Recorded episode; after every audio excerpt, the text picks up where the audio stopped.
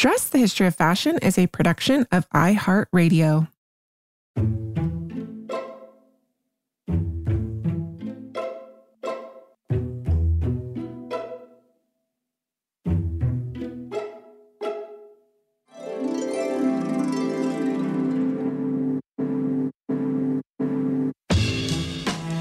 Over 7 billion people in the world, we all have one thing in common.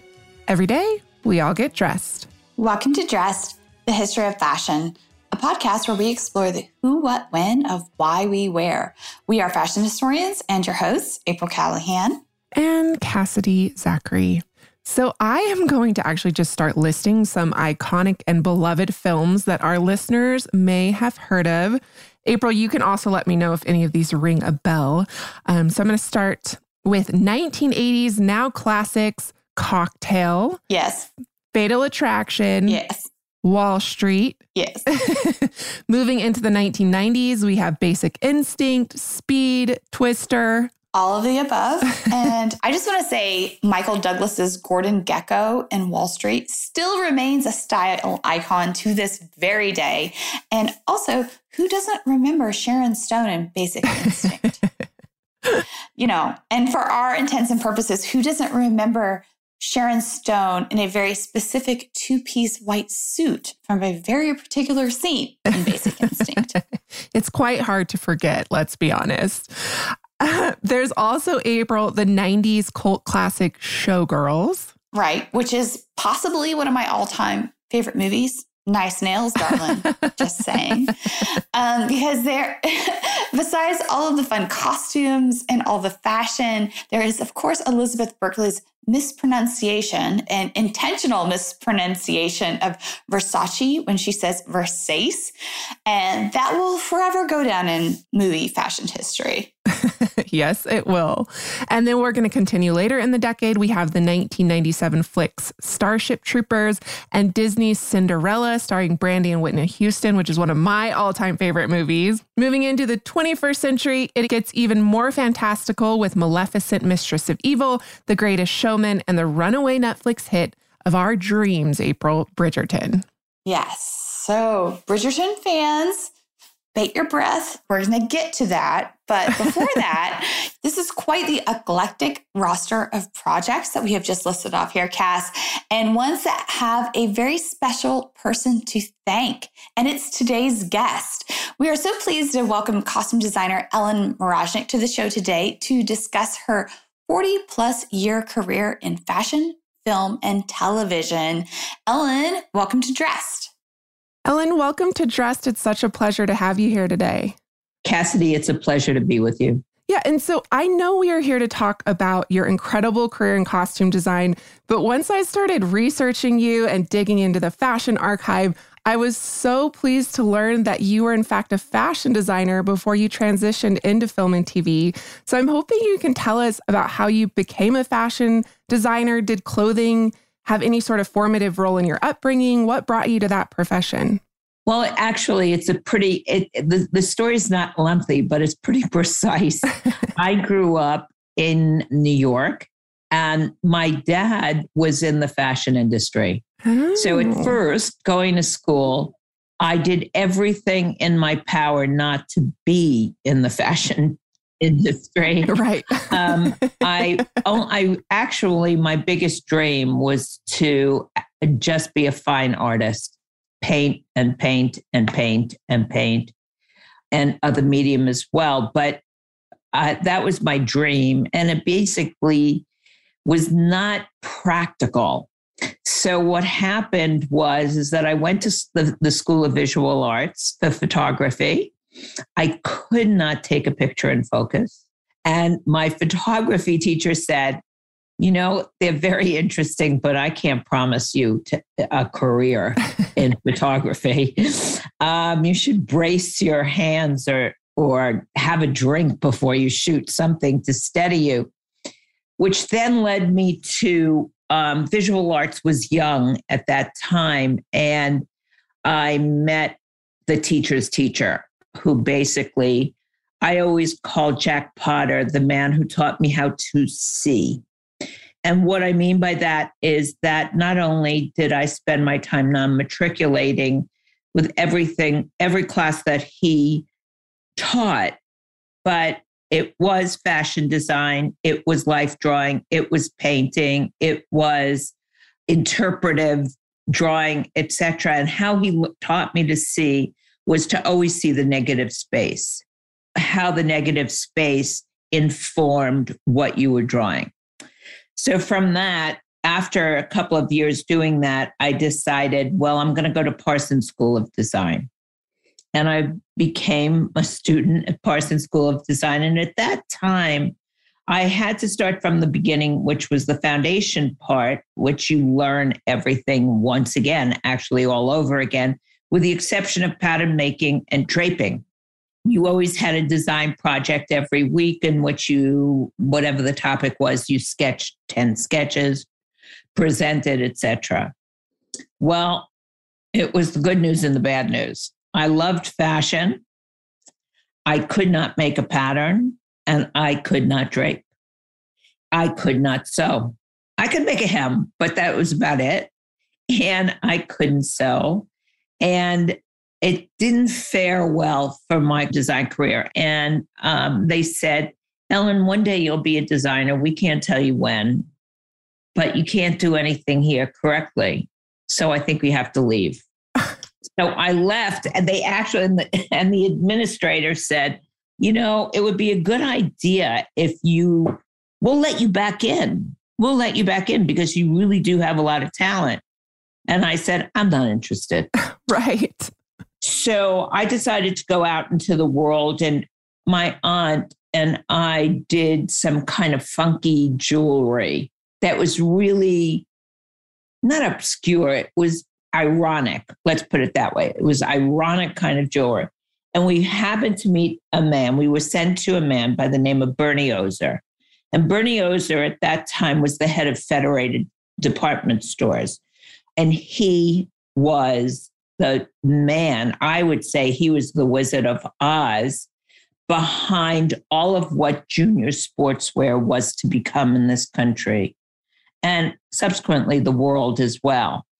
And he loved what we did. And I was a young girl who looked like a very funky young girl at that time. And um, he said to me, What do you want to do? And I said, Well, I want to design clothing. And he said, Well, what do you want to design? I said, I want to design junior sportswear. And he said, Okay, you stay here and you'll come every day to my office. And it was a, a hub of activity that was so inspired. But every day he would send, I think it was every day, felt like every day, he'd send me out onto the street and tell me my chore was this my assignment, not a chore. My assignment was come back and tell me three trends that you see. And I would go looking. I would be the scout who would go looking to find three trends. I'm using the word trend, but I do not think that it was the word then. I don't remember what the directions, maybe it was something more like directions. And I would come back every day with that. And that was fabulous. It was, it, he made me walk in fashion shows. He made me, I mean, it was just, he, he allowed me the experience of what fashion was all about and the direction that fashion was headed at that time. He was the biggest, Jack Potter, Bernie Ozer, those two men were absolutely at the forefront of where I was to begin my two mentors. This was a time of Getty Miller, Willi Smith, um, myself, and uh, Norma Kamali was in business at the time. She had this lovely very, very adorable, cute. That's terrible words to use with Norma. She's brilliant, but um, fabulous little store on 53rd Street in New York. And and Betsey Johnson had a store called Betsey Bunky and Nini. And it was such an inspired time. It was such I, I don't remember a time as inspired as that time. Everything was new. Okay. So Bernie Ozer introduced me to these two men, Herb Schneiderman and Gene Kuehl, and they were the owners and um, masters of a company called Happy Legs. And Gene Kuehl was very much the showman, very much the showman. He loved theatrics. He loved presenting with a a nod to movies, theater, everything. Subsequently, we met in this office. I don't even remember being interviewed, to be honest. And and Bernie said, You have to hire her. She's brilliant. I want her to make a new line, not Happy Legs. I want her to do something called, and Gene said something called Stage Struck. And Herbie then said, and your name will be Ellen Starr with two R's. And I said, yeah, okay, fine. When do I report? And it was a great, and I did. I went to work for them, and it was the it, it was hugely exciting. It was a hugely exciting line. So I made a collection, and I remember the collection being plaid and tweed, and it was green, like a really rich Kelly green, red, yellow, and, and a deeper green that it revolved, everything revolved around. All the pieces worked together. It was a really pretty sensational, I would say, I kind of remember it being like a 10 piece collection, 12 piece collection. And it was great fun. I think that it did well. I had my own presentation at Bloomingdale's at that time on the second floor, which was the place to be. And it did okay. I, I suspect, I think it did okay. We did it for quite a, a bit of time. I have to ask you a couple more questions about Happy Legs because we're talking about the 1970s in, in New York fashion, which is like the era of American fashion design. As you mentioned, everyone's coming into their own. There's so many fabulous designers working. Happy Legs is this company that's, from what I found in my research, is dedicated to creating pants for women. It was all about at least some of the earlier ads are about both men and women enjoying pants, which is this radical idea that comes out of the 1960s. But what I found so fascinating in my research is that I found this fabulous article from Women's Wear Daily in 1971. And Gene Kuehl actually names you as the inspiration for the line. Mm-hmm. He, he says, he's like, we're not having her working in the design room. We're not having her locked away out of contact with buyers. We think she can sell this merchandise without even saying a word because she epitomizes the look of the 1940s. And then they go on to describe what you're wearing. The 40s was a very, very big influence. And it was actually the Saint Laurent show in that time that was the very, very, I remember those those fabulous patent leather wedge shoes that were gorgeous. And it just chubbies and it said it, it, inspired me so much. I'd love to see that article. I don't even remember it. Well, let me share my screen with you because I want to show you because I found a bunch of references to you.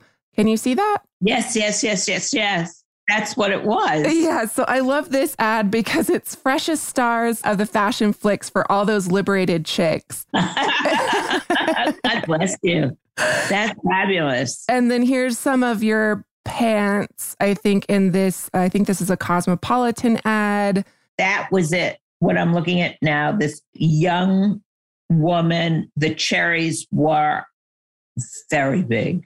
Yeah, this red jacket, 17 magazine. This is Starstruck again um, from 71. This is that article that talks all about you. Oh. And I'm happy to send this to you. Please do. Please do. I'd love it. I'd love it. Did have the Midas touch, Gene Kuehl. Gene Kuehl was an extraordinary innovator and he used to sell, he used to run the whole showroom. And Herb Schneiderman worked um, the inside, having everything done, but made. But it it was a hugely exciting time. I mean, I couldn't believe what I was able to do when they threw me out of school, I got to do my own line. I mean, what can I say? You know? Yeah, it's so wonderful. Uh, here's another ad: what to wear on Sunday when you won't be home till Monday. So again, it's it's a woman in pants and a man in trousers as well. So I want to talk to you about this because okay. this is the 1970s uh, in fashion, which is really the era of the American designer. Women's Wear Daily does this fabulous 40 page spread on the best in New York fashion. And we're talking about all of these recognizable names from the fashion industry today. So Calvin Klein, Oscar de la Renta, Halston, Diane von Furstenberg, Donna Karan, and you are featured. I love it. Oh, I'm so pleased. I'm so pleased. Here is your section in the best in New York. Ellen Mirojnick for Happy Legs. so I just thought that was so amazing. I'm like, you were one of these named known designers. You're not hiding behind the label. You were the selling point of this brand. And I just think that's so fabulous. Thank you for bringing this into my life at this particular moment. It is pretty extraordinary. They changed my name back, obviously. Ellen. yes, they did. Ellen Star. because I, that, I think that was like kind of silly. But the, but you know, I love these guys so much because they supported everything and actually knew when I would have samples done. They knew what the note needed to be. They knew what needed to be shift. They knew what needed to be elaborated on. They knew what they they knew at that particular moment what the world was moving towards and everything was quite directional at that time. It was the most original time in fashion, I think, in fashion history. Yeah, I mean, this is the era of the Battle of Versailles. Of course, American designers going to Europe and just showing, you know, really putting their name on the international stage. And you're very much part of that conversation. And what I love about your work too is you're empowering women in this new era of sportswear where they can wear pants to the office in in the in public in on the street all of your designs from this era where i see the ads women are in motion and these are another women's wear daily ad that's all about your lineup for Happy Legs from 1976. Uh, just to an aside, Herb Schneiderman, the man on the inside, really was my 100% mentor in the world of business, the world of fashion, the world of the business of fashion. And everything that had to be done. He was my mentor of how to speak to people, how to be with people, how to work in a design room, how to work with a pattern maker, how to work with an assistant, how to create a collection, how to move like the speed of sound. So it, it was a really great partnership all around. But I love these articles. You must send them to me. I will. Yeah. I mean, I just think it's so fascinating too that you, you know, you like leave Parsons because, you know, you didn't fit into what they defined as a fashion designer and then go on to this wonderful career as a fashion designer. Cassidy, I was I didn't just leave, I was asked to leave. Yes. I was asked to leave. and they never invited me back to get like a, a degree in any way. They were just so insulted. Well, you definitely showed them. yeah, I did. I guess I did. I did show them.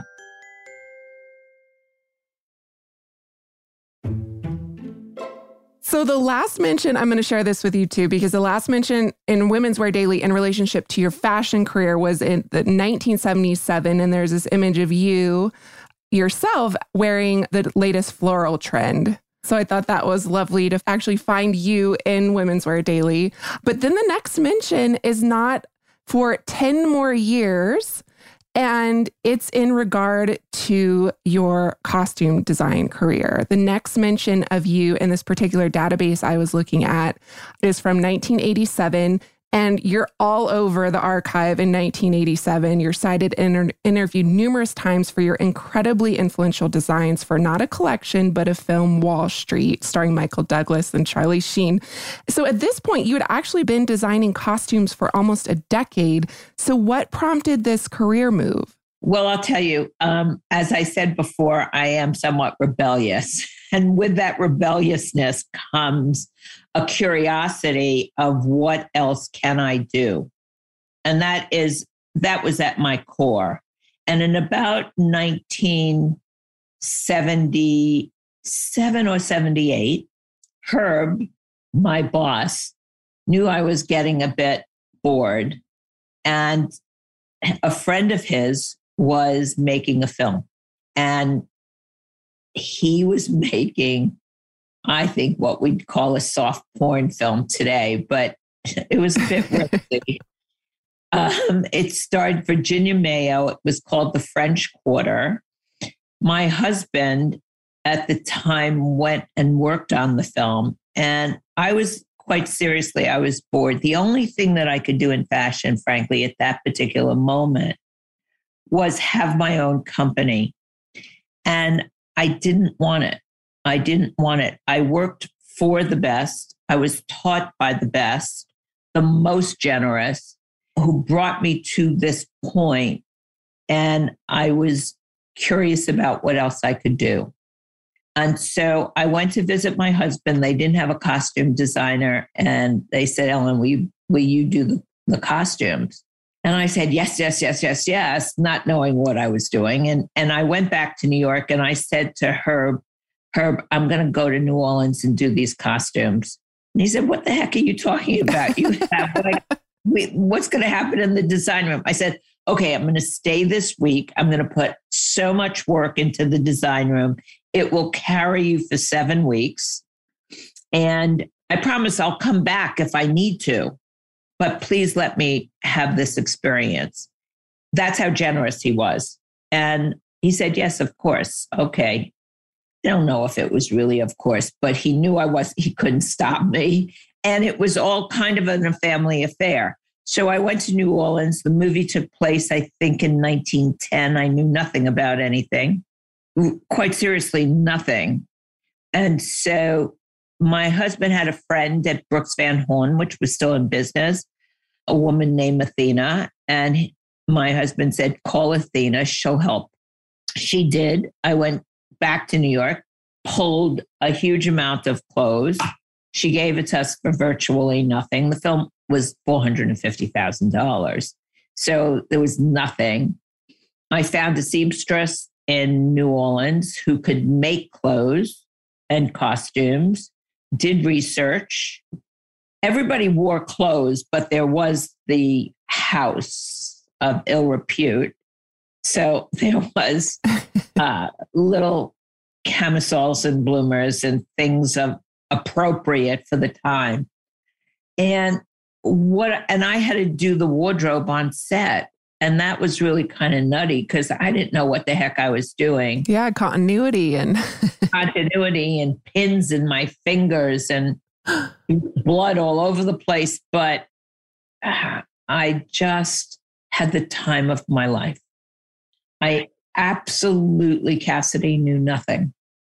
And what I did learn very quickly was what the camera sees, what the director wants or hopes for, and how to think on your feet, but really how to think on your feet in the moment and not to get married to anything because things change.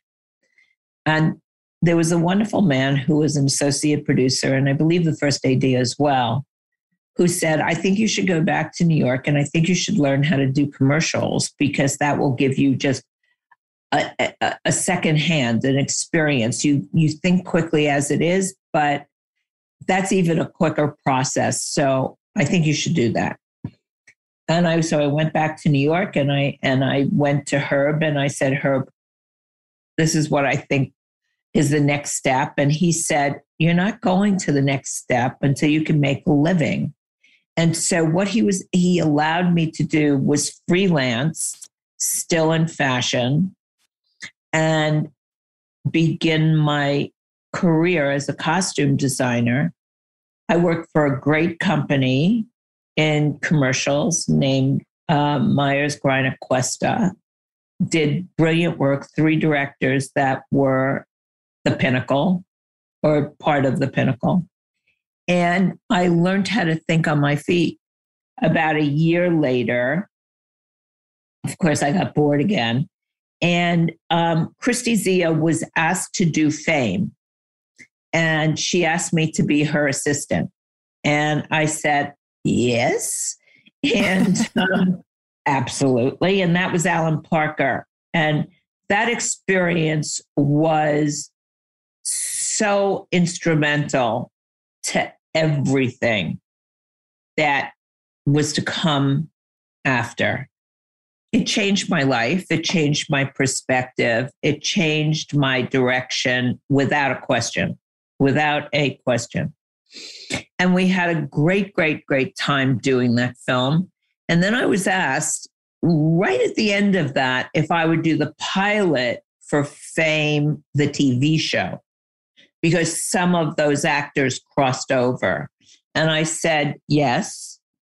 And that must have been 1982 ish, I think, 81, 82. Um, you know when it was? It was the year that John Lennon died, was killed. That's when that was. I remember that very clearly because I was in a cab going to work that morning. Um, from there, I was now a costume designer. You were an assistant, like you said, just a couple of times before you were a designer. You're the mastermind of so many costumes, of so many well known 80s and 90s films, not to mention, you know, 21st century. We're going to get there in a little bit, but Fatal Attraction, Wall Street, Basic Instinct, Speed, Showgirls, Twister, the list really goes on. I have so many questions for you, but something that I found really remarkable about your work within the contemporary film genre is that you're not operating with off the rack clothing in a lot of instances for your lead characters. You're actually designing it and then having your team make it, which makes more sense to me now that I know that you came from the fashion design world. But can you just talk about why this has always been important to you? Because I feel like that remains a staple of your work. I find that I have, it's even in those days, I mean, with Wall Street, particularly with Michael Douglas's Gordon Gekko. all of those clothes had to be made simply because nothing existed off the rack. Michael Douglas, in my imagination, was a, a character that needed to be have somewhat of an influence of the Duke of Windsor meets a movie star. And Michael was he was popular, but he wasn't a movie star movie star at that moment in time.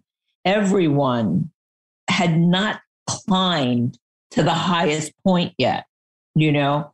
And so now the second film with Michael is now Wall Street.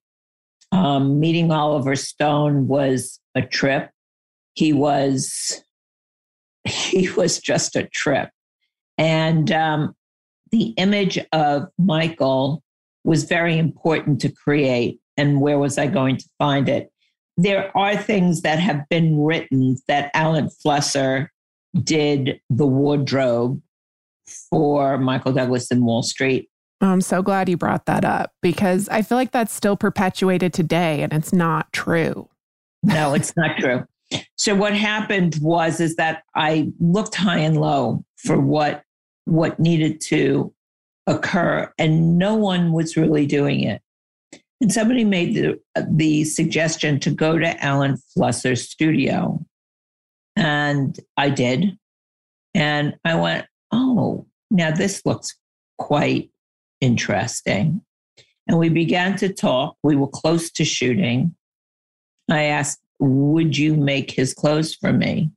And he said yes. And he charged us for it, financial. It was not a, a give, it was the get because I loved the idea of what he was doing. based on your designs though let's you you provided the designs and he made well, your design it was a combination it, let's i mean this is really where it's at he made a particular silhouette i wanted that silhouette i wanted it in particular fabrications colors etc i wanted the shirtings in particular colors etc and he had lovely accessories to pick from we picked from that he made, his tailors made the garments. We made adjustments from that.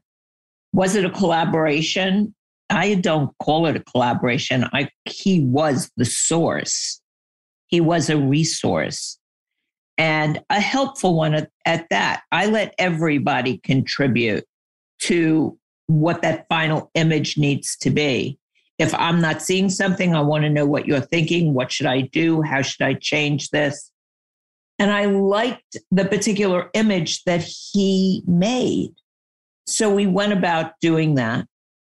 It was a great success. Alan Flusser went around talking to it. I, I remember Liz Smith putting in her column, Don't invite Ellen Mirojnick and Alan Flusser to the same cocktail party for she did the costumes for Wall Street, and he's claiming he did something of that nature. And I thought that that was a great thank you very much because I don't want anybody infringing on what I have just done. I'm the costume designer. You're not the costume designer nor the creator. And even though you're the resource, doesn't give you carte blanche to take credit. So I was quite annoyed. Yeah, and as a costume designer, you have you're creating this vision, right? And it's using the costume. It's so much more than just the clothing. It's how you use the clothing with to tell the story. Exactly. And it told a great story. And it put Michael in a entirely different point of view as an actor, as a character, as well, a character that everyone wanted to be, actually. Um, I remember in January of that year, after the film was released, and I received a, a call from the fashion editor of the LA Times saying, Do you realize that every 30 year old guy on his way up the ladder only wants to look like Gordon Gekko. Michael brought the hairstyle that he wore as Gordon Gekko because of Pat Riley, who was coach of the Lakers at that time, and they were friends. And he thought that was a good idea. And it was a brilliant idea because it all completed the idea of Gordon Gekko. And I guess then history wrote itself, you know? I love this film in particular because it really shows the power of costume design and not just as this essential storytelling device, but also its ability to transcend cinema and influence pop culture and the clothing real people wear. Because this is still a touchstone for menswear today. If you Google this, there are still articles being written about this iconic look.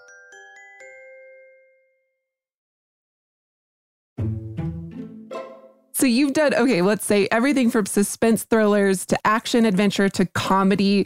You did What Women Want, Exit to Eden, which is one of those obscure but still really fun films that I love. And then you've also done a lot of film in my personal favorite category, which is fantasy. You designed one of my all time favorite movies, which is the 97 Cinderella, which they just released from the vault. Yes, right. when I found out you designed that, it, it kind of made sense because obviously we're going to talk about Bridgerton, but I think there's a lot of parallels with those projects in terms of what they did for film at, and TV at the time. Disney's Cinderella was incredibly groundbreaking, and that, you know, it had a black Cinderella, fairy godmother, Brandy, and Whitney Houston. You did this incredibly fun take on the costumes, which was like this blend of fantasy, but I also noticed a lot of historical silhouettes referenced. Could you just talk a little bit about that particular project and your approach? Because obviously, this stands in stark contrast to, you know, designing for Wall Street, for instance. I remember being really, really, really thrilled to be hired to do Cinderella because I love a Cinderella story, generally speaking. It's one of the oldest fairy tales, but I love it. And I loved the group that asked me to participate. It was Craig Zadan, Neil Meron, and a director named Rob Iscove. And so we sat around the table and we talked about it and we thought, what is this going to actually become? Meaning, what is the tone? What is the tone that we want to create?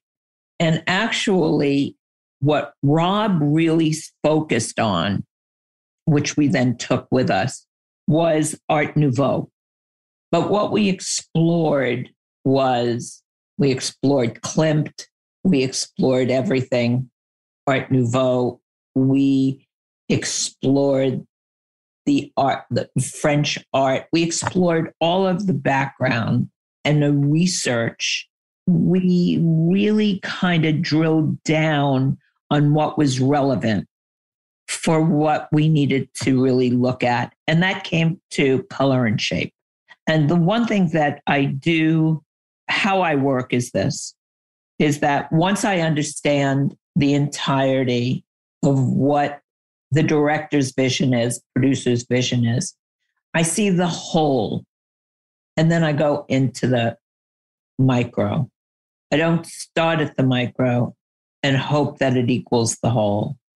So, in doing so, we created somewhat of a painting of what we believed the world of Cinderella could be.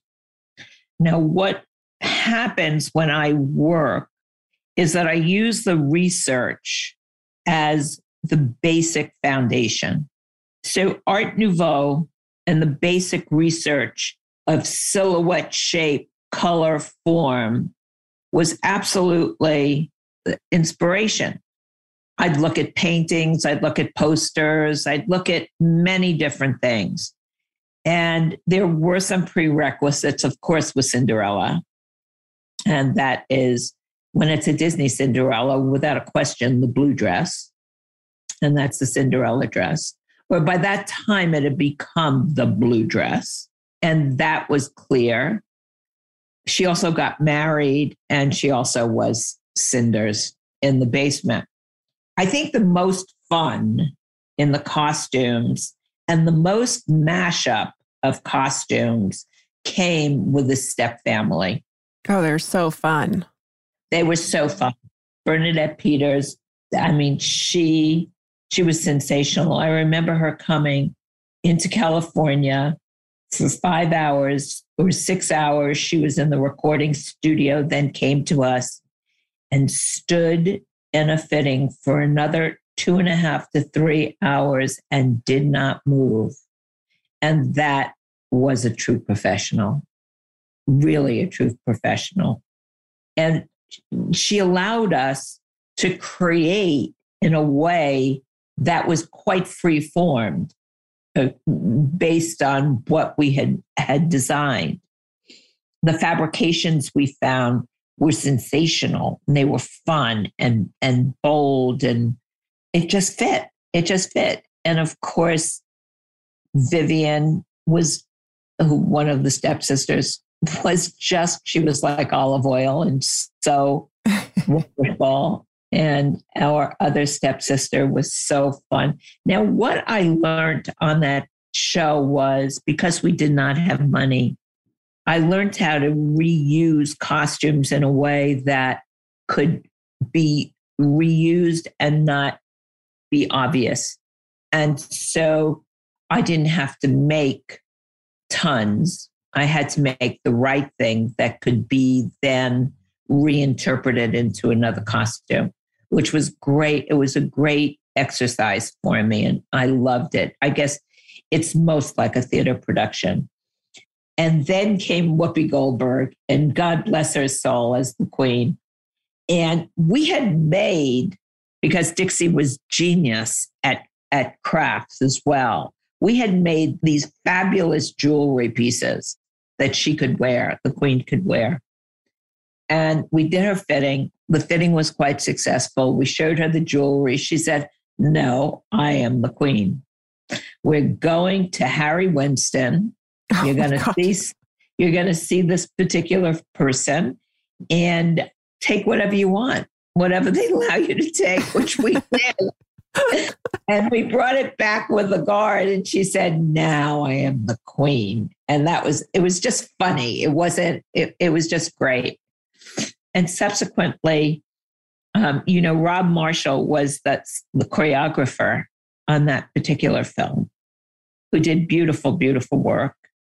And it was a love fest. It was just, it was a love fest. And everything that was created was quite original and an interpret what maybe the most important thing was it was an interpretation of art nouveau and what we were allowed to do was interpret it in the most artistic way that would fill the frame. And that's how we did it. And that's, I guess, the first time I was able to do an easy mashup, a mashup of time, place, fabrication, storytelling through costume in the best solution for the the overall film if that makes sense yeah, it was just amazing. And the costumes just transported you to this other time and place. It was so magical. It stuck with me, I know, all these years and so many people. And like I said, once I found out, having watched Bridgerton, which we're going to talk about now, and then knowing that you designed Disney, I think that was over 20 years ago, it just made sense to me because you've really made a name for yourself with this incredible talent and ability to take historical inspiration, maybe as a jumping off point or as a reference point or different historical influences. And then you take artistic license, right? You take them as a starting point for your reimagination and you just take them into this entirely different world. It's incredible. You've seen this in Disney's Cinderella, which we just talked about, but also you did Maleficent, Mistress of Evil, which had incredible costumes. You did The Greatest Showman, again set in a period but taken you know using artistic license to create this like other fantasy world. And then of course bridgerton which is maybe rooted in history but as we'll talk about i'm sure again you had so much artistic license with this period. Bridgerton's the most watched series in the history of netflix it's such an incredible show on so many levels. What an incredible undertaking in terms of costumes. But I'd love if you could just give us some insights into your design process and maybe the role historical research plays in your work. I think that we broke the boundaries of watching period drama. We definitely broke those boundaries that come with watching period drama. What's most important first and foremost, there's the text, and that's the most important to begin with. Of course, talking to the creator, the writer, the producer, the director, and then comes the research. But what, what Chris Van Dusen, who was the creator and the showrunner, said right off the bat this is a bonnetless universe. This is not a history lesson. It was a show that was very different, although it had certain very, very clear mores of the time. It was very different than what you would read in an historical piece, even an historical story, even in one of the Jane Eyre, Jane Austen type of situations. This was a bonnetless universe. That was the key to it all. So, John Glaser and myself began to create a book and looked at different periods of time. Because one of the key words that was presented was aspirational, fresh, new audience. What are we going to do? So we created a book of what we thought we would do. And John and I have now worked together since 1997, Perfect Murder. So we obviously had each other's mindset clearly defined. And so the one thing that actually came to pass very, very early on was that I found the paintings of a wonderful young painter named Genevieve Figgis, and her work inspired me. And it inspired me because this is prior to the book. It inspired me because she did these scenarios that were fabulous, absolutely glorious in color. And they were ironic and they were they were of a period that was similar, but they just had a feel, an emotional feel that was our show.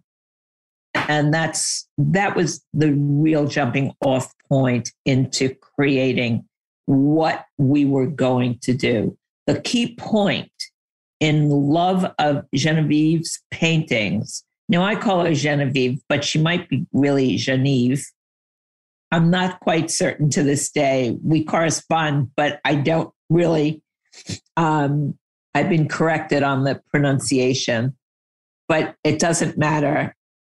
Ms. Figgis is brilliant. And what I took away was this fresh palette coupled with blurred lines. And how she blurred the lines, I knew had to be the key in creating the world of Bridgerton. In other words, there was a fluidity, there was an illusion, there what were things that felt magical. You didn't really know what you were exactly looking at. And that was, I think, for me, the key. We then proceeded to make this book. And what it was is that from the research, we took the research, we interpreted the research, we found two food groups. The Bridgertons were macaroons, French macaroons with a bit of sugar on top. Oh, I love it. and the Featheringtons were the most acidy fruit you could imagine. So going Brilliant. from there, we created this palette and and then created this book that best represented the film without specifically hitting a character.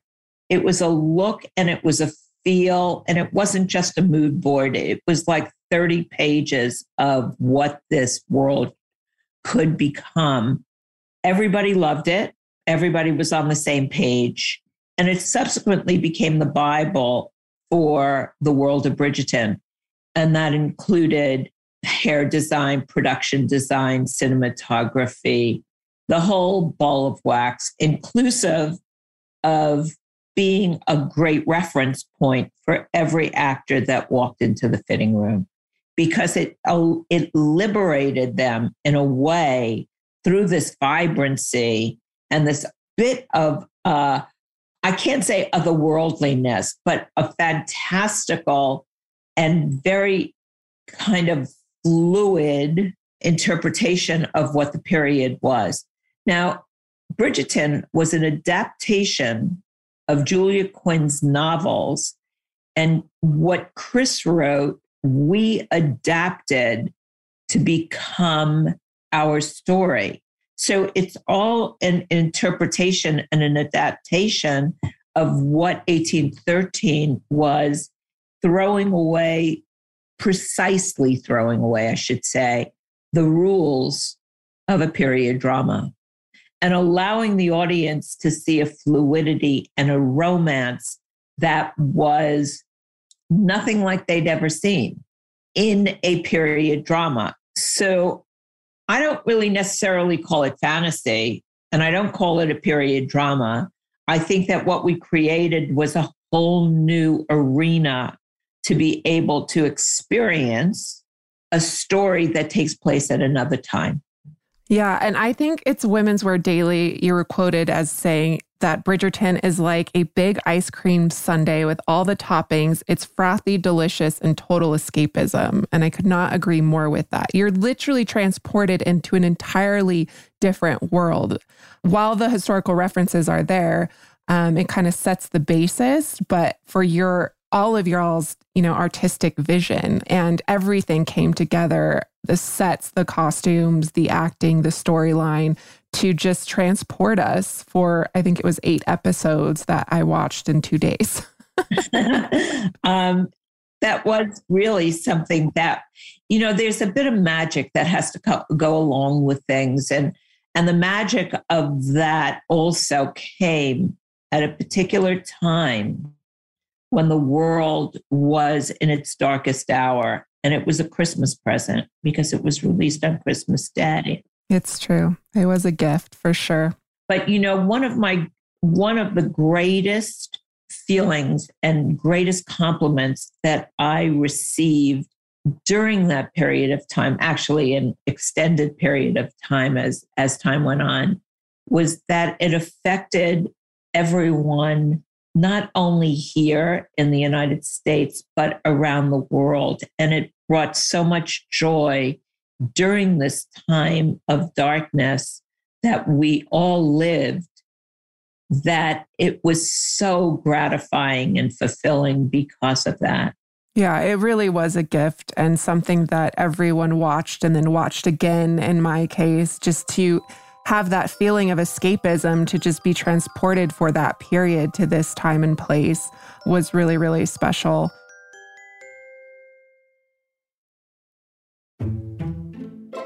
I can't let you go today without talking about your very most recent production, which is Amazon Cinderella. And what are a few costumes or a few things that listeners can look forward to when they watch this film if they have not already? Well, I think that the new Cinderella, the, the Cinderella that is on Amazon presently, is a delight. It is just a delight. It is not Rodgers and Hammerstein Cinderella. It is a Cinderella for the 21st century in that the music is modern.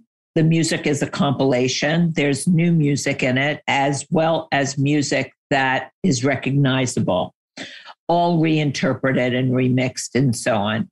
That being said, it is our first Latina Cinderella, Camila Cabello, and she's brilliant and she's just adorable. She's an adorable, adorable Cinderella who has ambition, who has deep passion in her heart to become something and not just sit in the basement nor become a princess.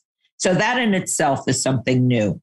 And as I said before, I love Cinderella stories, but I think that that is why I was so attracted to it because there was a new message about Cinderella.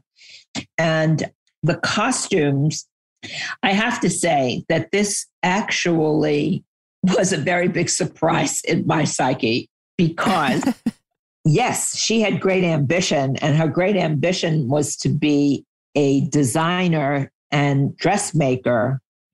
And I had to design the costumes that she would have designed.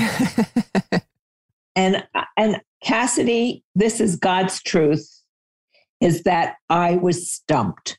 I was stumped at a particular point because this also, the production was also a very quick production because originally Camila was supposed to go on a world tour. So we only had a short amount of time, of course, until the pandemic came. But that being said, I was stumped and I did not know. We would all have meetings and have meetings with the studio because it's it was Sony at that time and they'd say, Ellen, do you know what the dress is going to be yet? And I'd say no. the dress, right? You're talking about the like the dress, Cinderella transformation dress. be, all I knew is that it would not be a blue dress because we wouldn't go near Disney, right? It was a Sony production. And so I'd say, no, I don't know what the dress is. I promise I'm thinking about it. I'm thinking about it. And that being said, we illustrated and illustrated and illustrated. And once understanding that all of this had to be very different than what the rest of the world was at that time, indicated that we needed to actually think about Ella's designs as fresh and new and moving into a new world without a particular period of time. Our film takes place in what I call fairy tale time more than any other, other period of time. And what that means is that it's a mashup, really, of many different decades. And I think that that's fun.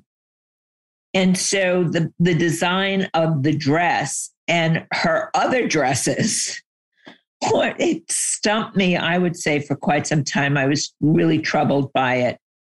And then one morning we were at Jimmy Choo, who gracefully did the shoe, the glass slipper. Oh, wow. Yes, they were the partner in the glass slipper. And working with Sandra Choi was absolutely a marvelous collaboration.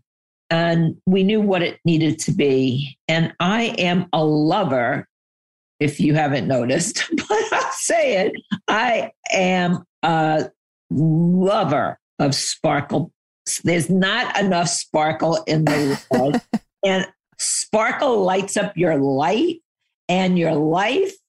And the amount of sparkle that's created brings your brain to another frequency, a higher frequency. So I'm a lover of that.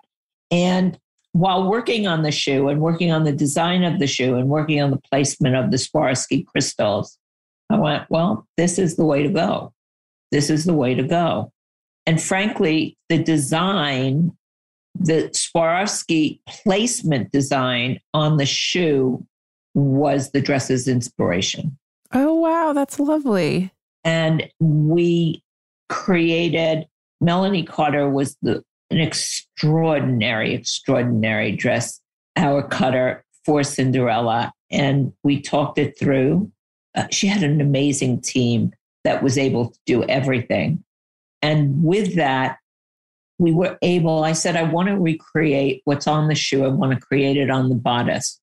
And we did. And then we looked at the sketches and we thought for a minute, well, it needs to dance, it needs to move, it needs to come from flowers, it needs to become organic, it needs to be swirly, it needs to have curved lines, it needs all of these words. And what the heck was this going to mean? And Benjamin, who was my illustrator, drew something from our conversation. And I said, yes, continue on and working with Melanie, it was totally an organic process that we were able to do this skirt that looked like it was born from nature in a way, but of course sparkled and actually had a floating feeling, a translucent feeling that you could was not heavy. It felt light.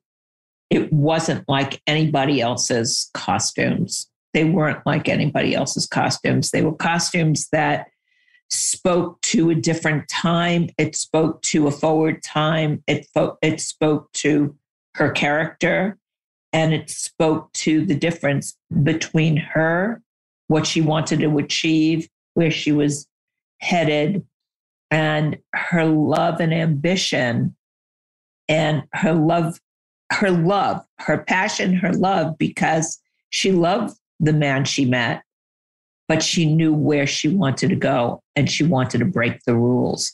The one thing that was so intriguing in Cinderella with Camila was that we had the opportunity once again to break boundaries. And what we did, it was the genius of Kay Cannon and her writing and hopes, wishes, and dreams, and everybody involved to lure Billy Porter into the mix and have Billy become the fairy godmother, or better known as the Fab G. And he is, without question, the most extraordinary Fab G that I think we will ever behold. That being said, he originally comes as a result as a monarch butterfly come to life. And in designing that costume, it had to do many different things. And I we designed about five or six different versions and Billy and I spoke and I showed it to him in the direction that we were going. And he picked one thing and then we just made a couple of variations on it while making it. And all of it was as if angels sat on my shoulders because the fabric that his costume is made from, I found, and it was the monarch butterfly color, which how many times does that happen? And I didn't have to do anything with it. And it was double faced. It was a double faced fabric with that beautiful gold, orange golden color. And it was double faced with black. Found the exact right color of the sequins for his trousers. Worked with Sandra again at Jimmy Choo for his platform boots that the toe was covered in a monarch butterfly. And an amazing company called Asta Labs out of Italy that did the amazing collar that he wears. And of course, that particular maker was somebody named Barak Stribling out of New York, actually New Jersey. And we were also worked together for 25 years. So we did Billy's fittings over FaceTime. With that, he loved it. He stepped into it. He loved it. When Barak and John fit him in his first fitting, I was concerned about the train being too long because of the transformation. And he did a walk for me. And I said, Should we change it just slightly? And he said, Uh uh-uh, uh a train. I need every bit of a train. You don't touch the train, it is perfect. But what was most important to the whole entire costume, being that he was the Fab G and that he was Billy Porter, is that magic has no genre. And he was very, very, very insistent in a wonderfully inspired way that the Fab G be both masculine and feminine at the same time. And subsequently, I think we succeeded in it. And his costume is, I think his costume is magnificent. And um, he is magnificent as a character, as Billy Porter, whomever he is playing, whatever he contributes, his inspiration is, oh, it travels, just the vibe of it travels all throughout the entire space that you're in um, when working with him.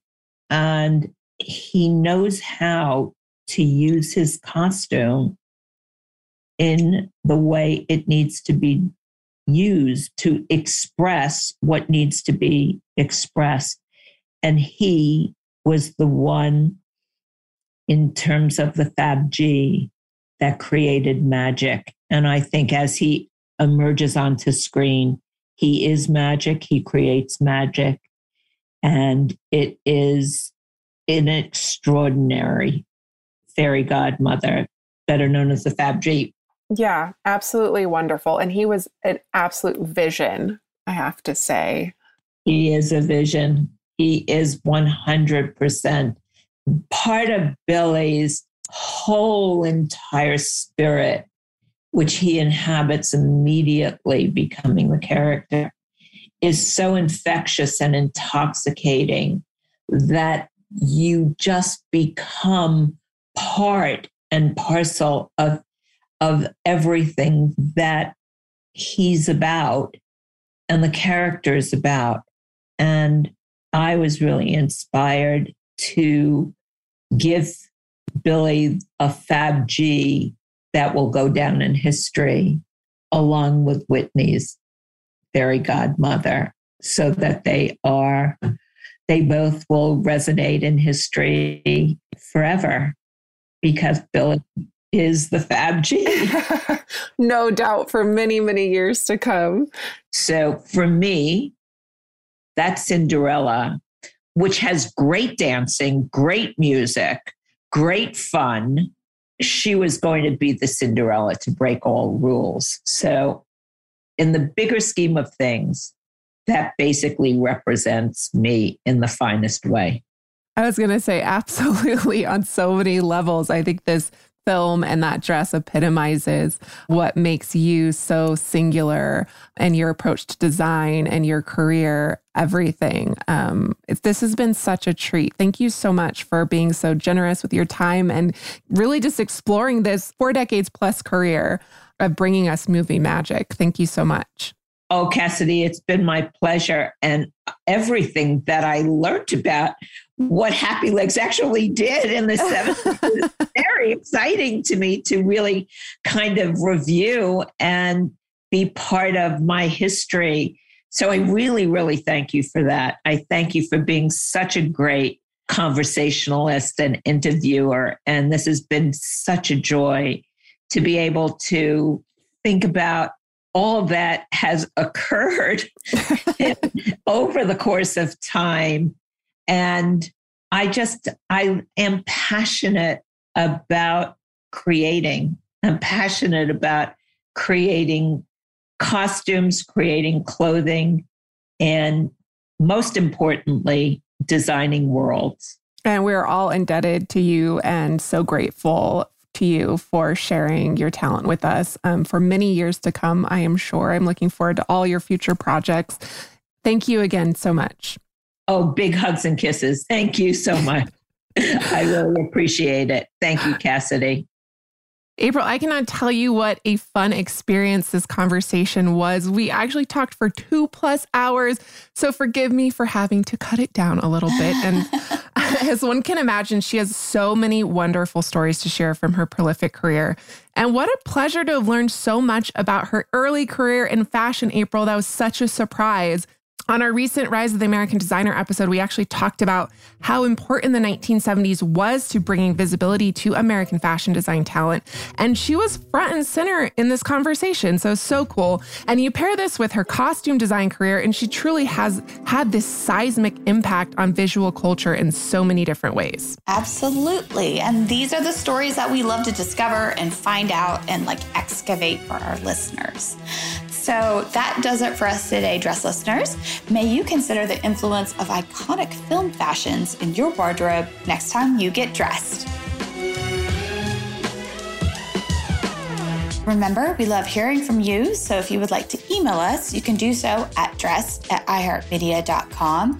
You can also DM us on Instagram at dressed underscore podcast, where you will find images accompanying each week's episodes. You can also follow us on Facebook at dressed podcast without the underscore. And if you have a moment and want to take the time to rate and review us on your podcast listening platform of choice, we always appreciate your support, Dress listeners. And as always, special thanks, of course, to our producers, Casey Pegram, Holly Fry, and everyone else at iHeartRadio who makes this show possible each and every week. More dress coming your way on Thursday.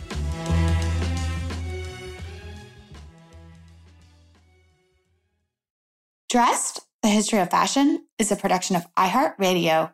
For more podcasts from iHeartRadio, visit the iHeartRadio app, Apple Podcasts, or wherever else you listen to your favorite shows.